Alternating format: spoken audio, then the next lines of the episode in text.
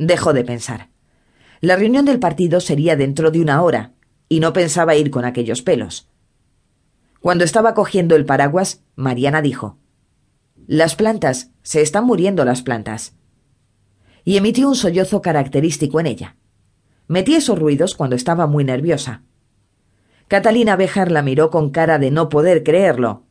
La apartó de su camino con una palmada en un brazo. Fue paseando por los distintos despachos. Muertas, estaban muertas, o moribundas. Las plantas que habían plantado hacía tres días estaban muriéndose. Tenía que ser una señal divina, seguro que lo era. Mariana caminaba a su lado murmurando Yo no fui, yo no hice nada. Salió a la calle, se tapó el pelo con el paraguas, Seguro que parecía una seta. Pero no iba a permitir que la mirasen por culpa de aquel color en la cabeza. Odiaba los paraguas, pero aquel día era útil. Menos mal que llovía un poco, si no habría sido más raro. Al llegar a casa, Antonia ni la miró. Encima estaba ofendida. La nena salía de su habitación. Con cara de crueldad le espetó. Catalina, tu cabeza parece maíz. Y francamente, con esos pelos parece que te chupó una vaca. Dicho esto, continuó su camino pasillo adelante. Entró en su dormitorio y se tiró encima de la cama. Aquello no era vida.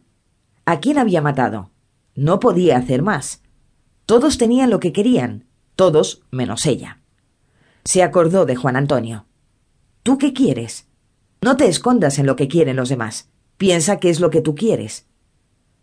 Había sido una relación tormentosa. Eso decía él. Ella no tenía ni idea de lo que significaba aquello. Pero si él lo decía, seguro que tenía razón. Era muy inteligente aquel hombre. Lo malo era que ella no se había enterado. Y una relación tormentosa no debía de ser cosa muy habitual. Había sido una pena no enterarse. Se levantó de un salto. No tenía tiempo de pensar en aquello ahora. Mañana. Pensaría en ello mañana. En eso se parecía a Escarlata. Sí, era eso. Ella era una Escarlata Ojara, pero sin todos aquellos hombres persiguiéndola. Siempre le tocaba lo malo. Se lavó y estiró el pelo, se vistió de progre elegante y salió hacia otra guerra. Eso es políticamente incorrecto. No podemos hacerlo.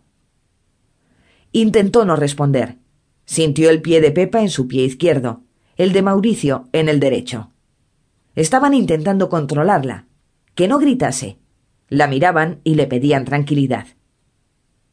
Es que tú no sabes lo que es la política, Catalina, no tienes ni idea. Después de más de veinte años de militancia, tenía que escuchar aquello. El hombre que le hablaba, un maestrillo sin más oficio ni beneficio que el acta de diputado, braceaba al aire. Estaba comenzando a gritar. Se tiraba encima de la mesa con los brazos estirados, Pepa y Mauricio volvían a mirarla, esta vez con miedo. Ella no dijo nada. Hizo. Comenzó a acariciarse el cuello, la nuca. Desabrochó un botón de su camisa. Se abanicó con un taco de papel.